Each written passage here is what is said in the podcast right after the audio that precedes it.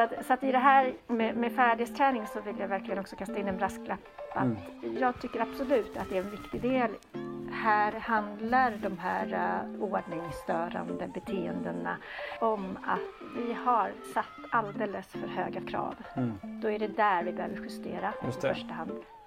Ja, och, och här tänker jag att du tar upp en viktig grej. Att om man nu ska eh, öva på färdigheter så måste det ju vara eh, möjligt att lyckas.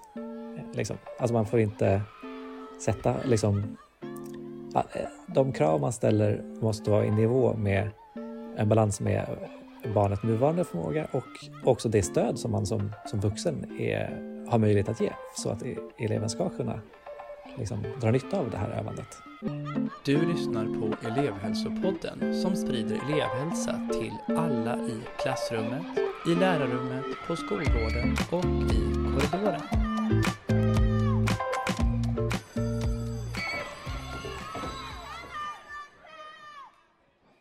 Hej och välkomna tillbaka till Elevhälsopodden. Det är ju ett samarbete mellan Uppsala kommuns centrala elevhälsa och grundskolans utvecklingsenhet. Och jag som pratar heter Stefan Broström och är legitimerad psykolog. Idag ska vi prata om trygghet och studiero. Det är ju ett välanvänt uttryck och som dessutom ofta väcker starka känslor. Både ute i samhället i stort och hos människor som själva jobbar i skolan. Och vi vill ju alla att det ska vara trygghet och studiero i skolan. Men hur ska vi få till det? Det är knäckfrågan. Idag ska vi därför prata med två personer som har tänkt och jobbat mycket med det här. Så jag vill hälsa välkommen Gustav Nilsson och Annika Lestadius. Hej! Hej! Hallå! Kul att ni är med. Tack, kul att vara med. Ja, verkligen. Tack så mycket. Kan inte ni presentera er själva, vad ni pysslar med om dagarna? Annika, vem är du? Ja, jag jobbar som skolpsykolog kommunövergripande på Resurscentrum i Södertälje kommun. Och har gjort det eh, sedan fyra år tillbaka. Och jobbar i dagsläget mot tre olika skolor. Mm. Okej. Okay. Tack, Gustav. Ja, jag heter Gustav och jag, eh, har, jag är också legitimerad psykolog. Och har två jobb. Så dels är jag doktorand på Linnéuniversitetet. Med, med fokus på trygghet och studiero. Och sen så är jag också verksamhetsledare för, för spridningen och implementeringen av ett arbetssätt som heter Pax i skolan. Just det. Vi, när man pratar om trygghet och studiero, då är det ju som en, det är som en självklarhet, som man liksom, något man slänger sig med. Dessutom så säger man alltid trygghet och studiero samtidigt. Och man, man pratar ju ofta om att vi saknar det i den svenska skolan, eller på vissa ställen så. Men jag har funderat på, när man liksom tänker på begreppet, vad, vad är det egentligen? Vad är trygghet och vad är studiero? Gustav, vill du, har du tänkt på det? Ja, men jag, jag har tänkt jättemycket på det här. Och jag tycker det är jättekul att, eh, att du tar, tar upp det här som en... Att det här är ett knepigt begrepp, för det jag tänker att det är. Jag tror att det är ganska olika saker för olika personer. Jag tänker, när man forskar på trygghet och studiero så... Ja, då gäller det att man har hittat väldigt så här, väl, väldefinierade sätt att, att eh, samla in och kunna mäta. Är det tryggt eller... Och är det studiero? Och där finns det några, där tror jag man måste tänka på flera olika, eh, olika typer av, av sätt att mäta.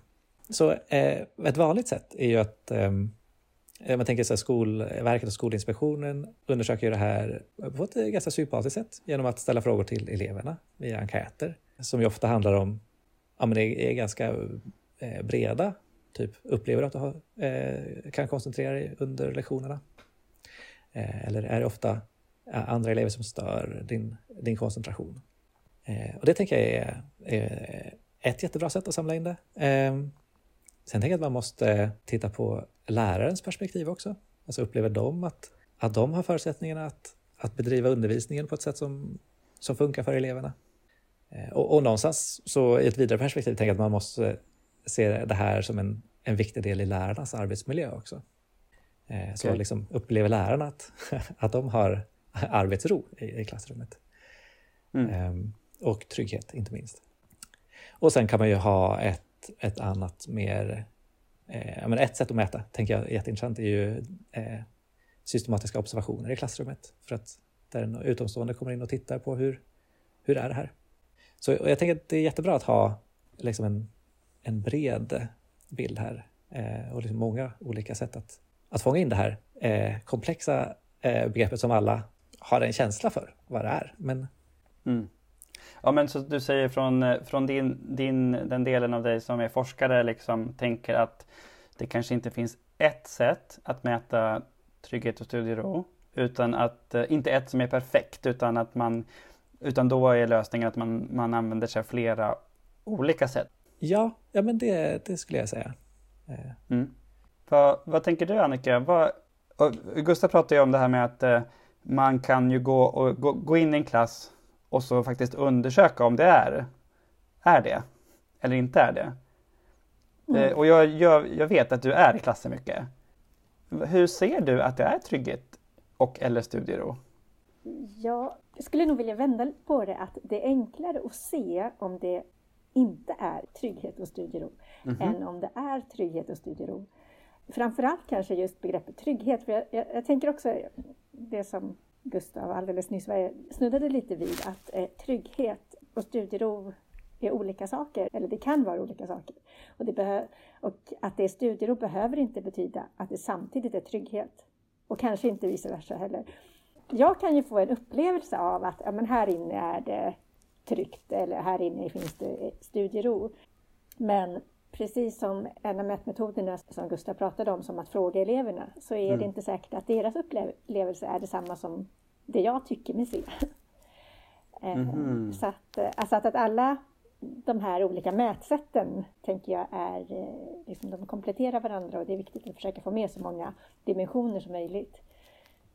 Men, men visst, det jag tittar efter för att försöka få liksom, en första uppfattning eller en, ett mitt första intryck. Det handlar ju ofta om, om eh, jag ser ett klassrum där, när jag ser elever som är aktiva på ett eh, öppet, eh, positivt sätt. Man också ser att det, liksom, uppmärksamheten är på lärarna, att eleverna är med i någon diskussion. Men förstås också om eh, där ett självständigt arbete, man ser att större delen av eleverna liksom, ser ut att vara fokuserade på mm. det de ska arbeta med. Då skulle jag göra en första bedömning av att här inne finns det studiero. Mm. Men tryggheten är svårare. Ja. V- vad tänker du där då? Jag tänker att det här, det här med studiero, jag hör ibland lärare också prata om det. Att, ja, men är det så att för att man ska liksom kunna, kunna säga att här inne råder det studiero, ja men då ska det vara tyst. Eh, och, och mm. Jag vet att det också är lärare som, som menar att det här kravet på att liksom man ska ha ett tyst klassrum, att de inte heller riktigt ser på det som någonting enhetligt positivt. Alltså att, att eh, nej, men det är inte studiero bara för att det är tyst. Eh, men att vissa då just upplever att ja, men jag, jag som lärare, eh, det, det är liksom någonting väldigt positivt och bra att jag har lyckats få ett tyst klassrum. Och det kan man ju få på olika sätt, mm. tänker jag. Eh, och det är inte alltid så att vägarna dit eh, innebär en trygghet för eleverna. Det är ja. mer komplext. Ja, ja, ja men absolut. Det, det, man får ju direkt eh, en bild av att det är många dimensioner av det. Jag eh, satt och funderade på det här igår utifrån ett perspektiv som kanske är liksom väldigt liksom nere på detalj.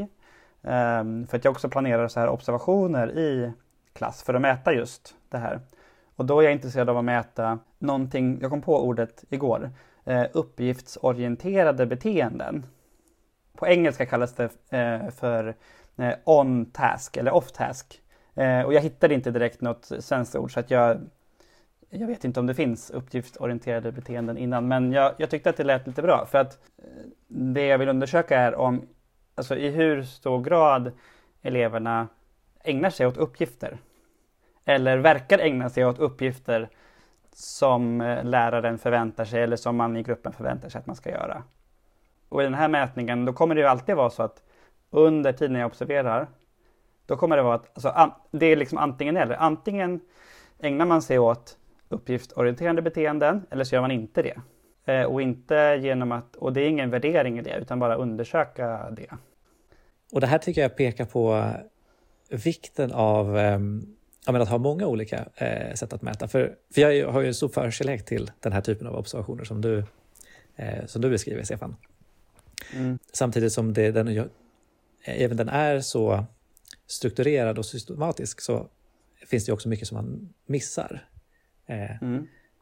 Till exempel så är det ju lätt hänt att man, ja, men om en elev eh, ja, men tänker jättenoga, kanske är, är, är verkligen är engagerad i en uppgift, men behöver kanske titta ut lite genom fönstret för att ja, få ro att, att tänka på, på eh, hur det nu funkar med, med multiplikationstabellen.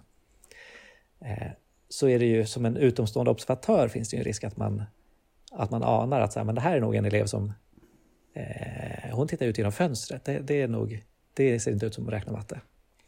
Eh, och så tolkar man det som att här är individen eh, ja, eh, off-task då, eller inte uppgiftsorienterad. Mm. Eh, så... Sen, sen tror jag att det i många fall så verkar det här vara ett väldigt framgångsrikt sätt att mäta. Men, men, mm. eh, men det blir också viktigt att eh, kunna komplettera med, med andra. Eh, ja, och fånga att här, upplever eleverna att de kan engagera sig. Och, och där ska jag i och för sig nämna. Eh, det verkar ju som att den typen av observationer som, som du nämner, Stefan, korrelerar ganska kraftigt med elevernas egna upplevelse av av hur fokuserade de har, hade, har kunnat vara under en lektion. Mm. Ja, men det tänker jag också att det, det finns ett samband mellan om man jobbar, om eleverna jobbar med att det, det, det känns bra och känns tryggt i klassen. Men det måste, men det måste ju liksom inte göra det. Så att man kan liksom jobba mot, alltså, det känns ju liksom lite som att slå in öppna dörrar, men man ska jobba mot att eleverna ska jobba och ägna sig åt, åt det. Men det finns flera aspekter och man behöver liksom mm. undersöka ändå kontinuerligt. Ja. Jag, jag fick en, eh, en tanke utifrån vad, vad Annika sa här om att, eh, att liksom tryggheten är på något vis svårare att, eh, att se eh, jämfört med studieron. Mm. Och det, det kan jag verkligen hålla med om. Om jag ska prata utifrån mitt andra jobb där i, i hur vi liksom jobbar med Pax, så är mm. ju eh, ett av de viktigare verktygen eh, och, och Pax är en verktygslåda för, för just trygghet och studiero. Um, och ett av de viktigaste verktygen är att uh, ha en, en dialog med klassen som man, där man hjälper hela elevgruppen att, att uttrycka vad, vad är det, hur märker vi när vi har det bra tillsammans. Alltså man mm. pratar mycket om hur vill vi att det ska kännas när vi är i klassrummet. Och sen så här, hur, ja, men vad är det vi, vad är det vi märker? Liksom hur, vad är det, hur ser vi hos varandra att, att det är tryggt om, till exempel, eller när man När man känner sig engagerad, hur ser vi det på varandra? Hur, och vad, är det för, vad hör vi för ljud då? Eh, och där kan det vara i bästa fall en, en eh, aha-upplevelse både för klassen och kanske ibland för vissa eh, pedagoger. Att, eh, att ett eh, tryggt och engagerat klassrum har en massa ljud. Alltså då hör man ju massa eh, följdfrågor. Man hör ju... Eh, Ja, men elever som uttrycker sina behov av att så här, kan vi inte ta det lite långsammare, eller kan vi inte ta, ja, gå snabbare fram, eller, eh, mm. eller man har smågruppsdiskussioner och, så, det har ju, ja, att det inte nödvändigtvis är, som Annika säger, tystnaden som är eh, ett mål i Nej. sig. Så att, man, så att om jag tolkar det rätt eh, kring, eh, kring Pax då, ah. att där är, eh, ett av verktygen är att liksom, eh, den vuxne ansvarar för att man pratar kontinuerligt med barnen om deras upplevelse, om hur vi har det i klassen och hur det känns. Mm. Stämmer det? Ja, och att man då, att både de vuxna och eleverna får i det samtalet lära sig mer om vad, ja, vad är just våran grupps eh, liksom definition av, av trygghet. Och hur, hur mm. kan vi bli bättre på att märka när det händer, så att vi kan liksom stötta varandra mm. i det. Mm. Ja, det låter ju bra. Ja. Annika, vad, vad tänker du om att göra eleverna, att pra, den här diskussionen med eleverna, att prata med dem om hur det är? Vad, vad har du för take på det? Jag tänker att man ofta funderar över tiden att prata med eleverna om den typen av frågor. Eh, oftast är för liten. Mm. så, så att, att det är väldigt viktigt att, att ta sig utrymme till det. att just prata med eleverna om deras upplevelser, om deras syn på vad som är problematiskt och vad man kan göra åt det. Men även att försöka få fram vad det är de tycker fungerar bra och hur man kan göra, hur man kan göra så att det blir kanske ännu bättre. Så att dialogen med eleverna, men att också ta hjälp av eleverna mm. i att lösa problem eller, och att försöka få eh, syn på vad det är som gör att problem uppstår. Eh, mm. Det skulle jag önska att eh, man tog sig mer tid till i klassrummen. Mm.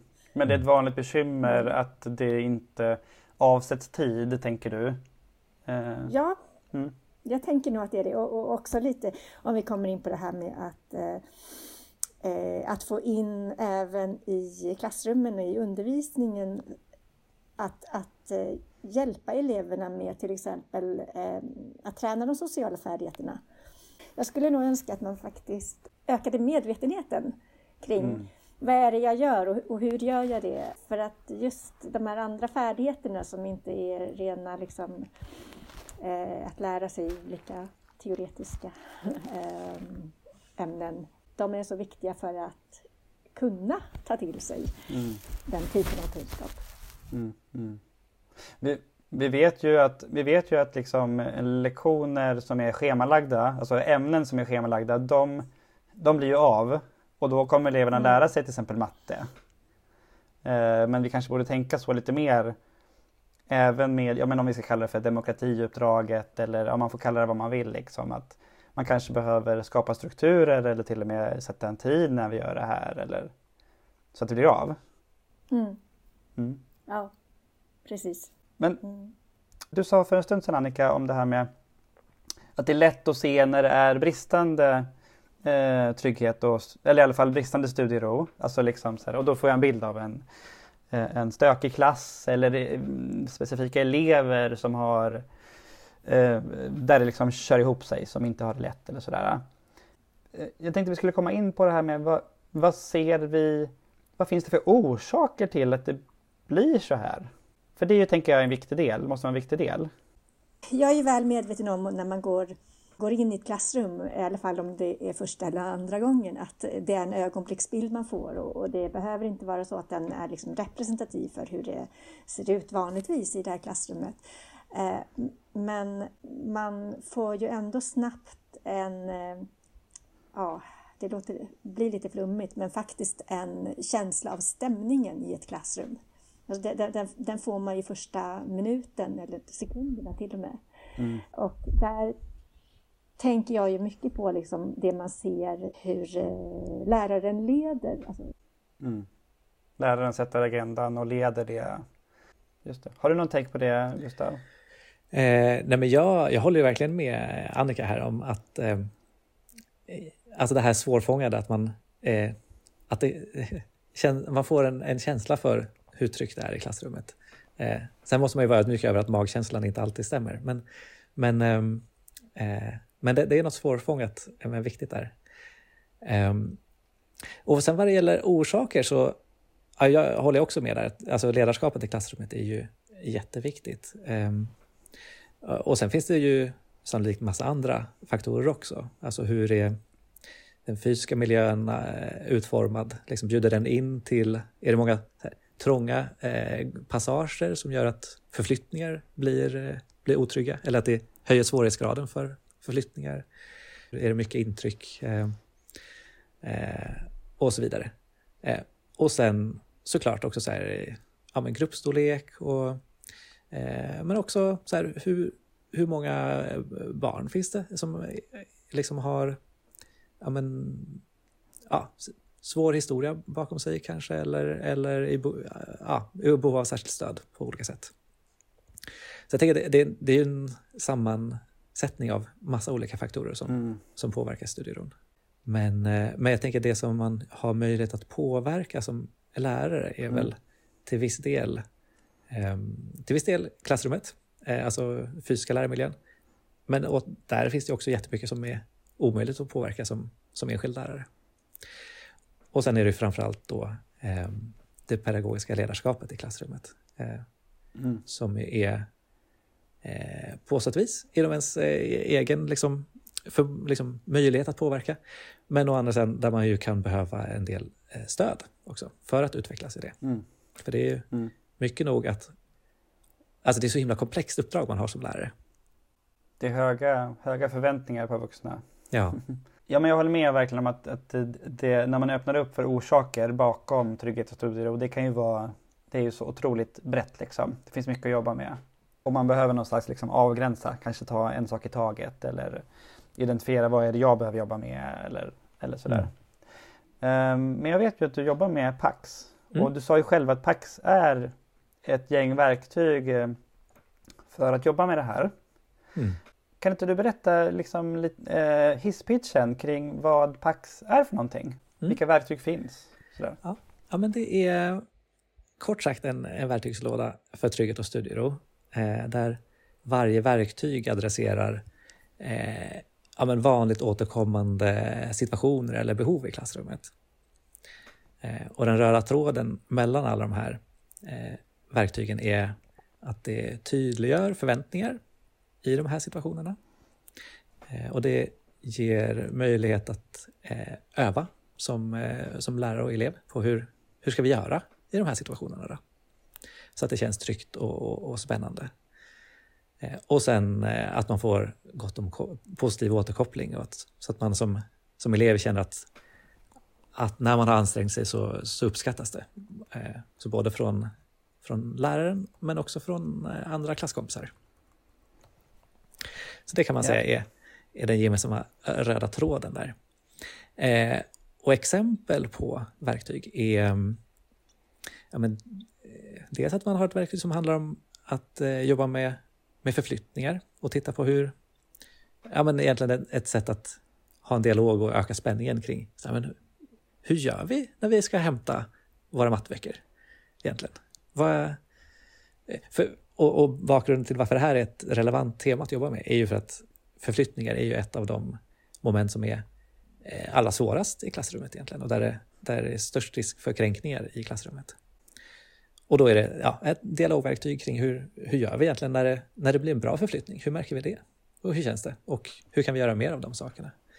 Och sen eh, ja, men så jobbar man med eh, om att, att göra en lek av det egentligen. Att eh, så här, eh, ta tid och se, okej, okay, nu förra gången så tog det eh, två och en halv minut för oss att gå och hämta våra mattböcker. Så... Eh, Vad, vad kan vi göra, om vi ska göra det här på kortare tid? Vad är ett bra sätt för oss att göra det här på ett smidigt sätt? Så att det känns tryggt och, och kul och, och att vi snabbt kommer tillbaka till, till våra platser. Mm. Eh, och då använder man det här ja, men glädjen i, i, i tidtagning som, som ett sätt att göra det här eh, till en meningsfull aktivitet för, för eleverna. Mm. Så Pax eh, är ett gäng verktyg eh, där man jobbar med eh, tydliga förväntningar. Man övar på olika saker tillsammans med eleverna. Eh, och eleverna får tydlig återkoppling kring när det går bra. Eh, och sen gör man allt det här liksom på ett eh, lekfullt sätt tillsammans med eleverna. Mm. Stämmer det? Ja, ja, det stämmer bra. Det stämmer bra. Mm. Eh, och an- andra verktyg som jag kan nämna är ju... Mm. Eh, ja, men något som är ganska... som används redan i många klassrum är ju det här med att fördela ordet med hjälp av eh, med slumpen, med hjälp av glasspinnar med elevernas namn på. Kul att höra dig berätta. Eh, men jag tycker att det låter som ett, ett, ett strukturerat sätt eh, att jobba med det här. Eh, Annika, hur tänker du att vi ska uppnå den här visionen eh, om trygghet och studiero för alla? Um, oj. tio tusen kronors frågan. Ja, eller hur? Du får ja. välja, välja och svara på hela ja. eller delar eller något helt annat. Ja, jag försöker på några delar kanske. För mm. jag tänker också att det, det är väldigt, väldigt komplext. Och det, det är så stora skillnader utifrån eh, var, på vilken skola man befinner sig i, vilket område man befinner sig i. Ja, vi pratar ju ibland om de socialt utsatta områdena. Mm. Där det är en väldigt hög andel elever som verkligen har väldigt mycket med sig i bagaget när man kommer, när man är i skolan. Och att det påverkar eh, vad man behöver göra, tänker jag i alla fall, för, för att uppnå just trygghet eh, och studier då. Mm. Men, men eh, jag tänker ju på alla de här faktorerna som har nämnt som, eh, som spelar in i eh, vad det är som gör att eh, det här har blivit en sån het fråga i skoldebatten. Eh, och att det är allt ifrån, liksom, det är från eh, klasstorlek, fysisk eh, lärmiljö, ja, resurser rent krasst, mm. till hur eh, läroplanen är utformad, vilka krav man ställer på eleverna, eh, att de ska eh, uppnå i, i vissa åldrar som kanske inte riktigt matchar eh, vad eh, i alla fall en lite för hög andel av barnen faktiskt klarar. Men, men sen alltså, som pedagog eller som lärare så står man ju inför att hantera alla de här utmaningarna eh, för att ändå uppnå så goda resultat, eh, mm. både inlärningsmässigt och sen då att få eleverna trygga och, och att de eh, får förutsättningar att eh, lära sig så mycket som möjligt. Ja, det jag tänker svårigheten i dagens skola är att vi, det, det, det krävs ett relationellt ledarskap, men det finns inte riktigt utrymmet mm. att vara en att skapa ett relationellt ledarskap, eller det blir väldigt svårt för många lärare. Eh, sen om man tänker, ser till de lärare som, som lyckas allra bäst, så har jag uppfattat att forskningen liksom visar på att ja, men de, de har lyckats väldigt väl med att skapa de här relationerna eh, till eleverna, som gör att även elever som har svårt att begripa varför ska jag lära mig huvudstäderna i Europa, vad ska jag med det till, eh, så får de eleverna att göra det på grund av att de har en stark och trygg relation. Men sen är det förstås, förutom en eh, god relation, så tänker jag att eh, en annan utmaning som lärarna står inför är att göra undervisningen tillräckligt spännande. Eh, just detta med begripligheten. Mm. Även om man inte kommer få alla barn att begripa varför de ska lära sig olika saker, så, så kan man ändå jobba väldigt mycket med att göra undervisningen så attraktiv, så spännande, så eh, varierande. Och att just vad gäller strukturen på, på lektionerna, mm. att hitta till att den passar så många barn som möjligt. För jag tänker, en bra undervisning och ett, och ett gott relationellt ledarskap, då kommer studieron. Mm. Just det.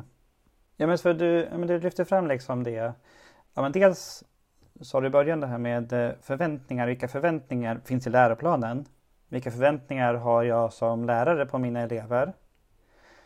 Eh, och sen då så, så lyfter du också fram det här relationella ledarskapet. Så, eh, att det är en framgångsfaktor. Har du något råd, Annika, kring hur man kan jobba för när en elev inte når mina förväntningar och där jag känner jag har inte relationen? Ja, det är ju ett uppdrag som kanske är bland det vanligaste som skolpsykolog. Att det blir för, väldigt svårt i, i de situationerna med, ja, med en specifik elev eller några, ett par specifika elever för en lärare. Mm. Det som kan vara svårt att se, det är vilka höga krav som faktiskt ställs på barnen.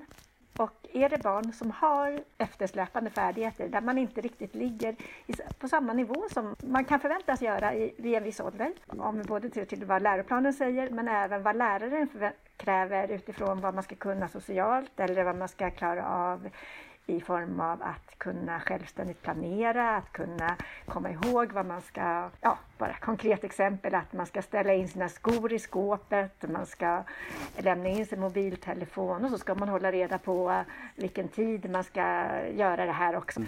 Sånt har man ofta för givet att ja, men det ska man kunna när man är tio år gammal. Och sen funkar inte det. Och då, då kan det lätt hamna i en ond spiral av att eh, en lärare som kanske också är trött och upplever att belastningen är väldigt hög. Eh, och man försöker sig på verktyg som eh, förvärrar situationen. Eh, ofta med, med tillrättavisningar. Eller, mm. eh, och där tänker jag att man kan, man kan behöva eh, få ett stöd att eh, just kartlägga vad är det för eftersläpande färdigheter. Som mm. gör att den här eleven inte tar till sig instruktionerna eller som det fungerar inte med tillrättavisningar. Och just få en, en fördjupad information om ja, men det, det är förmågor som, mm. som eh, inte matchar mm. kraven som ställs. Men också att eh, det som ligger mig varmast om hjärtan att faktiskt ta med eleven i det här. Mm. Där läraren faktiskt kan i ett samtal ge stöd till eleven att berätta vad det är som blir svårt i olika situationer. Mm. Och att där också få elevens engagemang i att lösa det tillsammans. Mm. För det är min erfarenhet så att det eh, stärker relationen på ett väldigt fint och, och hjälpsamt sätt. Mm. Men, så om jag har hört det rätt så eh, man identifierar vad det är eleven har svårt för, eller som du sa, vilka eftersläpande färdigheter den har. Och sen tillsammans med eleven försöker man prata, alltså samarbeta kring det, hur man ska lösa det helt enkelt, hur man ska göra det bättre för eleven. Stämmer mm. det? Ja, och, och att en jätteviktig del i det att, är att läraren får en ökad förståelse för vad det är som gör att det här inte fungerar för eleven. Mm. Du, jag, jag tror att många som lyssnar känner igen sig väl i den här bilden som du målar så rikt liksom, så här kring. Eh, ja, men, eh, jag vet ju att du jobbar i Södertälje med i de här särskilt utsatta områdena där det är många elever som har svårt, och, och om vi zoomar in på en elev så att det är en elev som har den här många eftersläpande färdigheter. Och om jag skulle ta och leka lite eller spela lite djävulens advokat, om man då tänker så här, ja men okej, okay, nu är jag lärare, min, min elev, ja men han, han har ju svårt att planera allt. Jag, jag menar, planering, han vet inte, inte ens vad det är för någonting. Hur ska vi jobba, hur ska vi prata om det? Det kommer ju, han, han kommer ju bara gå, i bästa fall. Alltså, jag, jag, men jag tror många känner igen sig, men hur gör man rent konkret? Så finns det något sätt att jobba med det? Eller liksom, för det känns viktigt, tänker jag. Jätteviktigt och rätt, men hur gör man det? Ja, en del av eh, min egen verktygslåda består av det som kallas C P S, alltså Collaborative and Proactive Solutions, som är en samtalsmodell med målet att eh, involvera eleven, att lösa olika problem i skolan.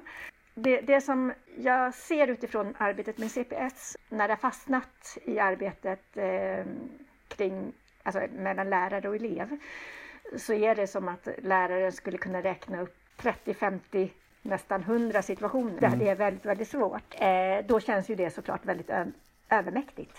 Eh, att ja, men det här kan vi ju inte hålla på och prata om. Vi kan inte ha femtio samtal eh, där vi ska lösa de här olika problemen. Men det som är väldigt fint i det hela är att om man ändå faktiskt står ut med att snöa in på ett av de här och lyckas verkligen eh, vara specifik i det, att ja, säga att det du att, att eh, ta av sig skorna innan man går in i klassrummet. Mm. Eh, det, det, det kräver ju planering för att kunna göra det. Ja, ja, men det gör ju det, även om ja. vi tycker att ja, men det, herregud, det, det är ju en jätteliten grej. Nu ser jag ju hur många elever som faktiskt har svårt med det här och, och vilka konflikter det kan leda till. Så mm. att det, det blir inga små grejer.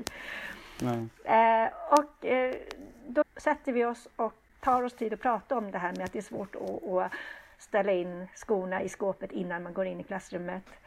Det hjälper eleven att beskriva vad det är som gör att det här inte lyckas för honom eller henne, eh, och eh, också får med eleven i en engagerad diskussion kring hur kan vi lösa det. Mm. Eh, så under, hittar man en bra lösning, det vill säga en lösning som eleven och läraren tillsammans eh, genomför och eh, som lyckas med, så, så eh, är det så många gånger som jag sett att det får ringa på vattnet. Att mm. det blir inte bara det där enda som löser sig, utan plötsligt har man löst tio andra av de här eh, små situationerna. Mm, ja, just det. Mm. Och det, det är lite fascinerande att det faktiskt har en sån effekt. Då känns det som att då är det någonting med relationen som har förändrats. Mm. Ja, ja jo, jag tänker att det är en jätteviktig aspekt i varför, varför det faktiskt får den här effekten. Att eh, läraren får, också får en annan syn på sin elev. Eh, en annan uppfattning om sin elev. Att eleven har upplevt sig verkligen lyssnad på. Att det är väldigt stärkande för ett barn att ha varit med och kommit på en lösning och se att den lösningen fungerar. Men sen kan, det, kan man ju också tycka att liksom det här är det här blir en, ett väldigt tidsödande sätt att jobba med ett litet problem som för en enda elev, och eh, där vi ser att ja, men i det här klassrummet är ju fem, sju elever som har femtio olika problem som vi skulle behöva lösa. Och är det här verkligen värt det? Men det, det är ju inte bara det att man kan se effekter för just den här eleven för det här problemet. Eller att det i bästa fall då får en spridning för eleven i andra svårigheter. Utan att man faktiskt ser att läraren påverkas. Och mm. inte bara då i förhållande till den här eleven. Ah, Okej, okay. Så att det kanske sprider sig även för läraren i relation till andra elever och kanske till hela gruppen också om man har tur. Mm. Okej. Okay. Hörrni, eh, vad kul att höra er berätta om, om, eh, om hur ni jobbar, vilka verktyg ni använder och hur ni eh, tänker. Eh, när jag lyssnar på er så tänker jag att, eh, nu blir det bara som en liten höftning, men jag menar Pax, där jobbar man ju hela, hela gruppen. Och nu beskriver du det här C P S. Då beskrev du det som att man jobbar bara med en elev liksom, som har kanske den som har störst svårigheter börjar man med. Ja, det, det brukar ju se ut så just utifrån att tid är inte det som skolan har liksom mest av i dagsläget. Mm. Just det. Men just det, så att man brukar börja med en elev. Men det låter ju som att jag menar, det här sättet att prata med eh, eleven kanske går att översätta till när man pratar med en grupp elever eller en klass. Precis. Ja. Så det går ju att använda i förhållande till hela klassen. Ja, men, men, så, så, ja, men där såg jag ändå så här, lite, lite skillnader. Så här, grupp och individ. Även om båda går att använda på grupp. Liksom så. Men ni nämner ju båda det här att man ju gör eleverna delaktiga. Eh, I lösningen och i hur vi ska ha det tillsammans. Eh, och eh, det känns som att, ja, men, du Gustav sa ju det här. Vi pratar med eleverna om hur de gör förflyttningar i klassrummet. Det är, också, det är, det är rätt specifikt. Mm. Eh, och det du sa Annika var ju om än, ännu mer specifikt. Liksom det här mm, svårt att ställa in skorna i skåpet innan du går in i klassrummet. Så att, så att man jobbar tillsammans, man, man gör eleverna delaktiga och man är specifik. Där, har jag, där ser jag likheter. Så. Sen har jag funderat på, ni beskriver ju båda ett eh, medvetet arbete med eh, verktyg som hjälper den vuxna. Kan vi prata lite grann om det här med hur vi vuxna hjälper barn att utveckla färdigheter i skolan utöver rent pedagogiska? Alltså behöver man, behöver man jobba strukturerat med det? Behöver man ha en tanke kring det? Och, och, och vi kanske ska börja med att definiera vad, vad, är, vad är det för färdigheter man kan behöva? Vad, vad tänker du Gustav? Vad är det vi behöver hjälpa med eleverna som inte är det rent pedagogiska? Ja, men det är en jättebra fråga. Jag tänker att det finns en, en spännvidd över färdigheter som kan vara värdefulla att, att öva. Mm. Dels sådana färdigheter som, har, som underlättar liksom att delta i klassrummet tillsammans med andra elever. Alltså så här klassiskt att fixa med sitt eget skolmaterial och inte, inte knuffa eller peta så mycket på sina klasskompisar och inte... Ja, med, mm. sånt som man kan göra eh, lite utan att tänka på det. Eh, och som man då kan behöva då öva upp. Så här, hur, vad, vad gör jag mina, med mina händer så att jag inte sitter och trummar med fingrarna på, på bordet. Just det. Eh, så, så dels sådana saker men också ja, men, all, allt som har att göra med att delta i undervisningen på ett, på ett sätt som, som eh, mm. funkar för, för eleven så att hen kan ta till sig undervisningen, men också så att man inte stör andra elever. Eh, Just det.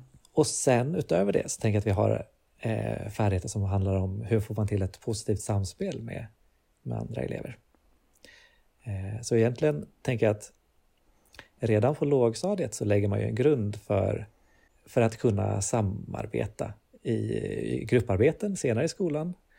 Och, men också att kunna delta i liksom, ja, men när man kommer upp i arbetslivet eh, så är det ju få arbeten som är totalt enskilda. Och liksom vill vi kunna möta liksom utmaningar i samhället så är ju svaret att kunna, kunna samarbeta väldigt bra och lösa det tillsammans. Mm. Och om jag tolkar det rätt så eh, om man jobbar med de här eh, färdigheterna som du nämnde, kanske så här, att kunna koncentrera sig eller att kunna hindra en impuls att eh, säga det eller armen föra iväg åt det hållet. Mm. Då kommer vi kanske också lyckas bättre i skolan med ämnena. Ja, så, så jag tänker att eh, även om man kan på många sätt att det kan vara meningsfullt att särskilja det, liksom det pedagogiska uppdraget och det mer demokratiska uppdraget i, i skolan. Så tänk att de också sitter ihop.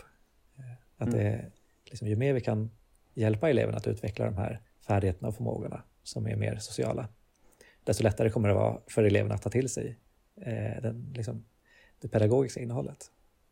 Mm. Annika, behöver vi, behöver vi hjälpa barn liksom explicit att utveckla färdigheter i skolan utöver det pedagogiska? Vad tänker du? Ja, eh, jag tänker att färdighetsträning kan, kan ju ske på olika sätt. Eh, om man tänker utöver då de pedagogiska färdigheterna. Och eh, dels att eh, till exempel i, i alla fall i... i de yngre årskurserna eh, med ett sådant redskap som ritprat. Mm. Att eh, eh, visualisera den, so, eh, den sociala, det sociala samspelet i högre grad. Alltså att rita upp vad som har hänt eller vad som man vill ska hända. Eh, I form av just när man ritpratar, som att man, man ritar ju enkla streckgubbar till exempel med pratbubblor. Eh, för att underlätta för barnen att följa med, men att också illustrera vad som händer inuti ens huvuden. Mm. Eh, och där tänker jag just att faktiskt eh, det skulle vara väldigt värdefullt att lägga lite mer tid på att eh, prata om eh, alltså perspektivtagande, det vi kallar mentalisering. Vad, vad tänker andra och vad känner andra? Eh, och, och då blir det ju mer liksom som ett, alltså, även om jag tänker att man faktiskt kan väva in det i en vanlig lektion så, mm. utan att det behöver ta så mycket extra tid. Eh, lärare använder ju ändå ganska mycket tid till att prata om till exempel konflikter som varit på raster eller mm. vad man vill att de ska göra sen. Eh, men det blir ändå lite utöver vad som kanske görs vanligtvis. Men, men en, annan, en annan aspekt av färdighetsträning som jag funderat mycket kring, man har minskat ner ganska rejält på eh, praktiska eh, uppgifter i skolan, och till och med de praktiska ämnena har blivit mer teoretiska.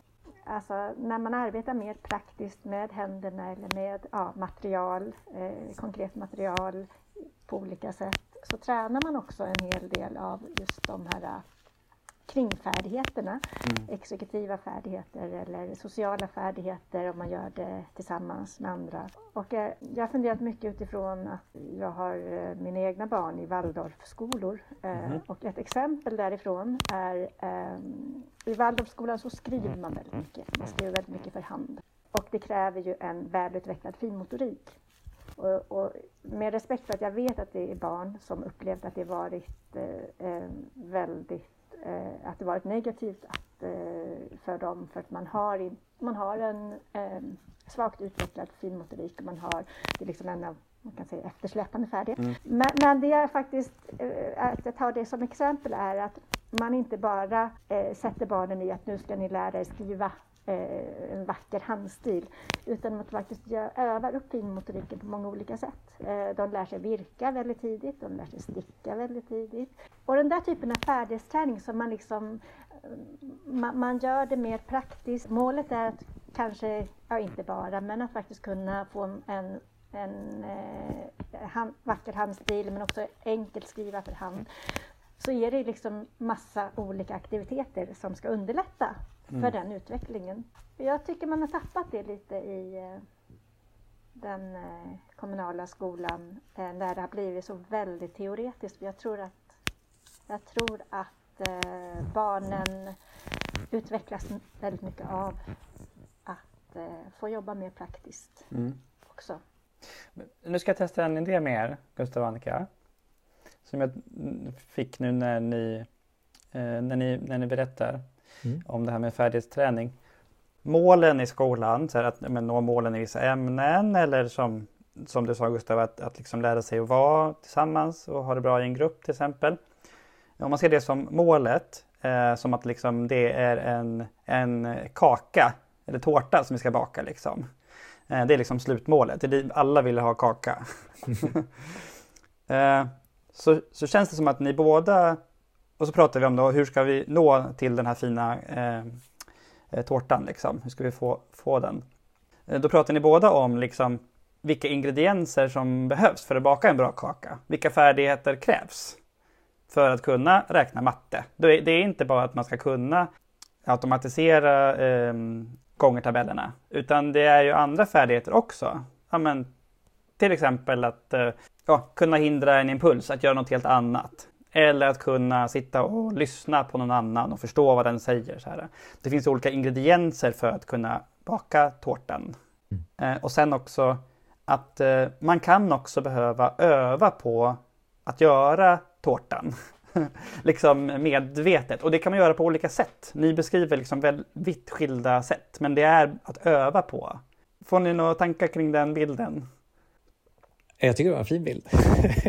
ja, vad bra. Ja. Nej, men jag, tycker, men jag tycker också att den stämmer. Att, eh, jag har ju suttit och nickat för mig själv nu när, när Annika har pratat om att eh, ja. Det är ju superviktigt med både eh, att involvera eleven eller eleverna kring v- vad är viktigt för oss att öva på. Eh, mm. Och sen se till att det eh, blir tydliga tillfällen när man kan öva. Mm. Och, så, och att göra det liksom meningsfullt för eleverna och ja, att de känner sig sedda när de anstränger sig. Och det tycker jag mm. känns jättevärdefullt. Ja, men att man, jag tänker det här att man liksom, eh, som vuxna och ansvariga för någonting i skolan så kan vi, jag tror vi tjänar på att ändå ha diskussionen om ingredienserna. Och att bredda diskussionen eh, om ingredienserna. Så att, vi, ja, men så att vi kanske lyfter upp, ja, men nu kanske vi faktiskt behöver öva lite på eh, att räcka upp handen. Eller vi behöver öva på finmotoriken på något sätt. Kanske på ett kul sätt. Eller som eleverna tycker är lustfyllt. För de verkar ha svårt att skriva i skrivhäftet i svenskan. Så att man liksom har liksom en lite så här metadiskussion, tänker jag. Och att man är lite medveten som vuxen. Mm. Mm. Det tänker jag är viktigt. Och, ja, skulle du säga, Annika? Mm.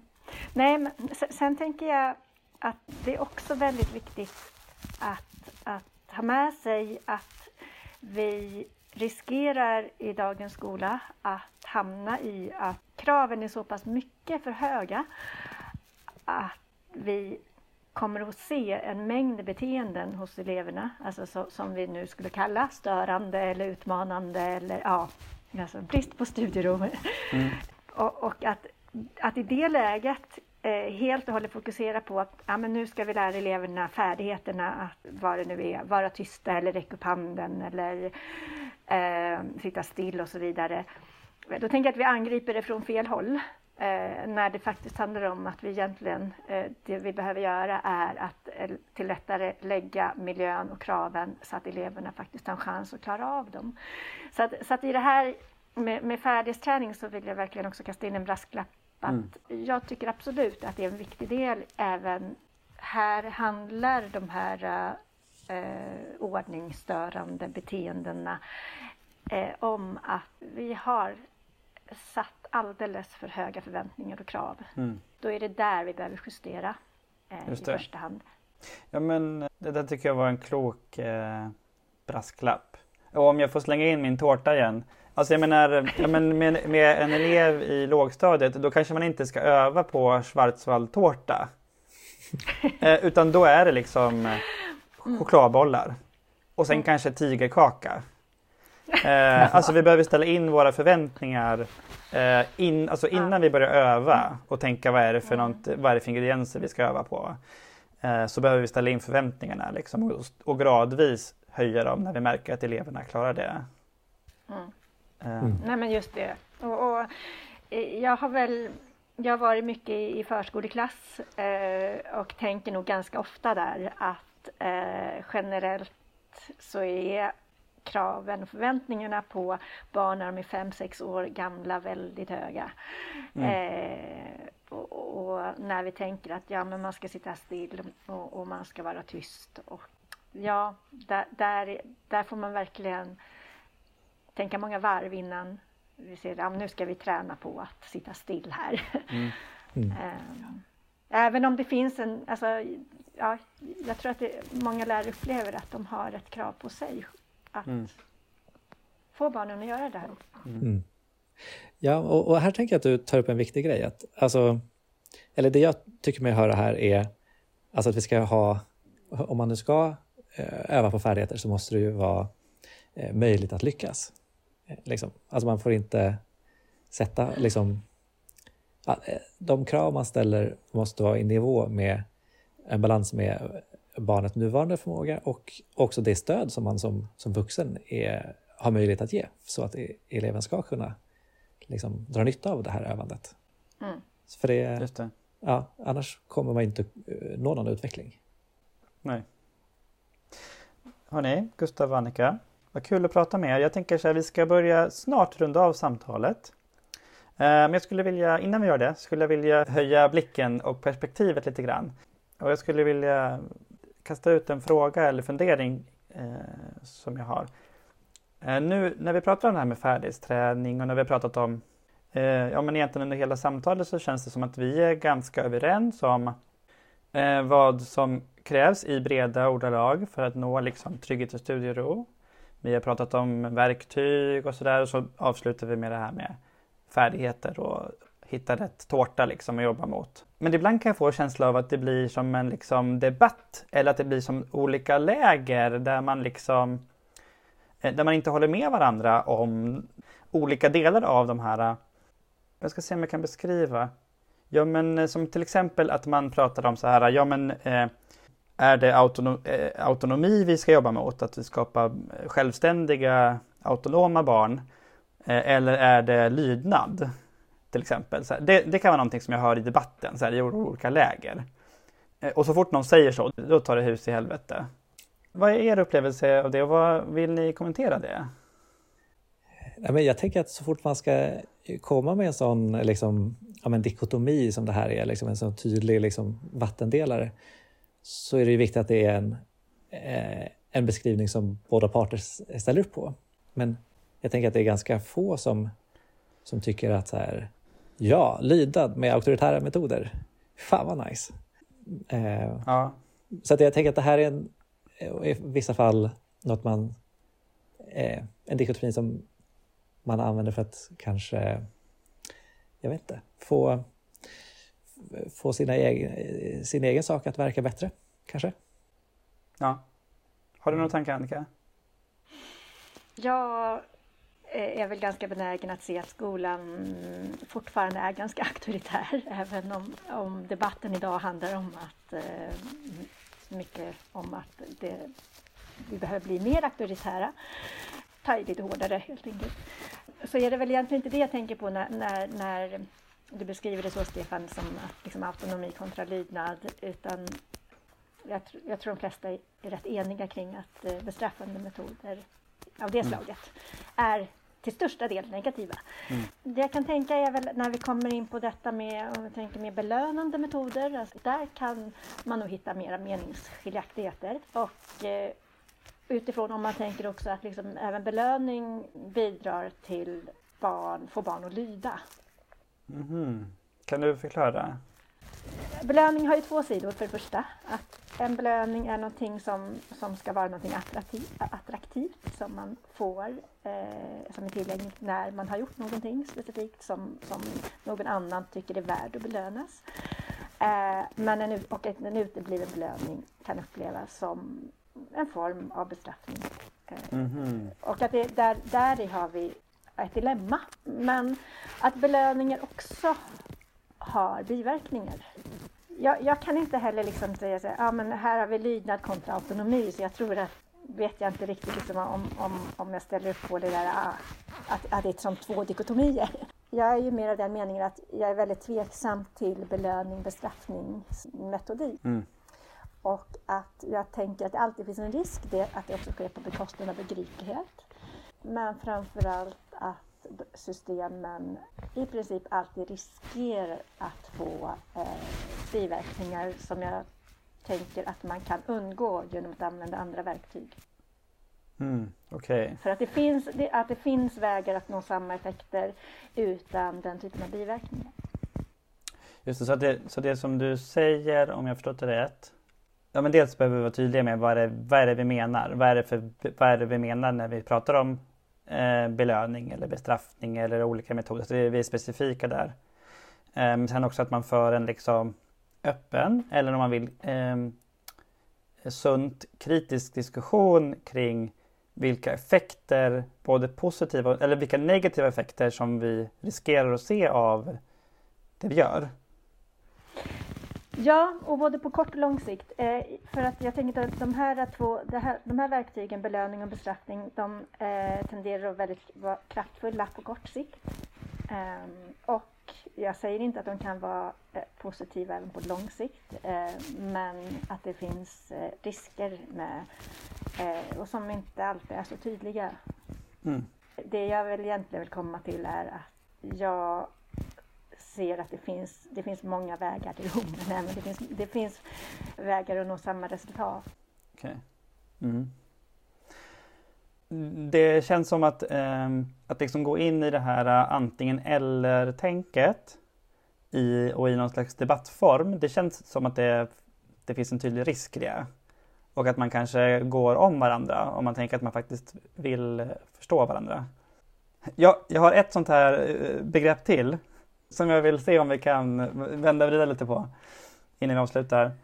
Eh, och det är det här med, vill vi anpassa eller eh, vill vi färdighetsträna? Vad säger du, Gustav? Ja, de debatter där jag har följt så har jag upplevt att om den här, den här första dikotomin dyker upp, eh, autonomi eller lydnad, så följer snart den här nästa, det vill säga eh, anpassa mm-hmm. eller, eller träna. Och där... Eh, Men där tänker jag att det nog finns en eh, skillnad i hur många gör och vad man föredrar och så. Men, men att eh, jag tror att det finns en, en stor... Eh, det är nog en större skenbar skillnad än, än vad det... Eh, mm. Upplever jag i alla fall. Än vad det är i, i, mm. liksom, i själva verket. Och ett, jag föreställer mig att det som man försöker fånga i den här dikotomin är väl den här svåra balansen. Alltså vad är... Var är eh, liksom the sweet spot i att... anpassa eh, kravnivån så att man kan öva på färdigheter mm. på ett meningsfullt sätt. Nej, men jag tänker att det egentligen inte handlar så mycket om ska man göra det ena eller det andra. Utan kanske att det finns Nej. en skillnad i eh, när är det läge för det ena eller det andra. Eller hur mycket av den ena ingrediensen ska vi ha kontra den andra. Mm. Det, där där kanske mm. det finns en skillnad. Ja, men, men alltså, jag får svårare och svårare för det här dikotomitänket. Liksom. Det känns inte som att man kommer vidare i det. Mm. Utan jag tänker att, och nu ska vi inte göra det nu, men vi behöver prata om liksom så här, okej, vad menar vi med att anpassa? Vad, vad menar vi med att färdighetsträna? Mm. Mm. För nu, jag tycker att det har varit fantastiskt spännande att höra er prata om hur ni tänker under hela samtalet. Och men direkt nu när vi kommer in för att prata, och, pra, och när jag för, slängde in det här lilla liksom, vedträt i brasan, då känns det som att det är risk att det flammar upp. Och det är klart att vi måste prata om det här. Det är ju viktiga saker. Vi vill ju att det ska gå bra för barnen. Att de ska, de ska få tårta i slutet. Liksom. Det, vill man, det vill man ju verkligen. Eh, men som du sa, Gustav, alltså, hur stor är skillnaden? Så, ja, det finns skillnader. Men vi har ju, pra- vi har ju pratat om hela tiden om att okej, okay, vi behöver ställa in liksom... Nivå, förväntan efter barnens nivå. Det är ju att anpassa. Mm. Eller hur? Mm. Sen behöver vi öva. För att bli bra på någonting behöver man öva. Eh, sen kan man göra det på olika sätt. Alltså, mm. men, jag menar, men om vi övar, alltså om, om, om ett barn ritar regnbågar varje dag på fritids, då kommer det ju öva. Fast det är ingen som kallar det för övning. Mm. Om en grupp barn övar på att räcka upp handen, det är också övning. Och vi behöver ge dem möjligheter till det. Men det kan ske på olika sätt. Liksom. Mm. Ja, men det är något som, det är något som engagerar. Eh, och jag, jag är jätteglad att jag har fått engagera er. Och att eh, ni har delat med er av vad ni tänker. För att riktigt knyta ihop säcken kring trygghet och studiero. Där vi började diskussionen. Så jag tänker att vi har inte löst problemet. Här och nu. Va? Um. Det hade jag som förväntning. Ja, men, men jag tror att du kommer knäcka det nästa eh, poddavsnitt. Det tror jag. Ja, okej. Okay. Bara ett till. Ja, ja ett till. Ett till. Okay. Ja. Ja, men jag tycker, alltså jag är verkligen, jag är jättetacksam att ni vill vara med. Och jag, jag hoppas att det kan, kan ge lyssnarna någonting också. Den här diskussionen, att vi behöver prata om trygghet och studier. Och vad är det? Vad är, vad är målet? Hur når vi det? Och hur kan vi, alltså hur kan vi hjälpas åt att nå det? Liksom? Vi har ju pratat lite om metoder. Vi har pratat om hur man kan tänka också. Liksom. Mm. Så, för, att nå, nå, för att alla ska få tårta. Så med de orden så vill jag tacka er, Gustav och Annika, för att ni var med i Elevhälsopodden. Ja, tack så mycket. Tack så mycket. Det var jätteroligt. Ja. Ja, ha det bra hörni. Mm. Hej då. Hej då. Hej.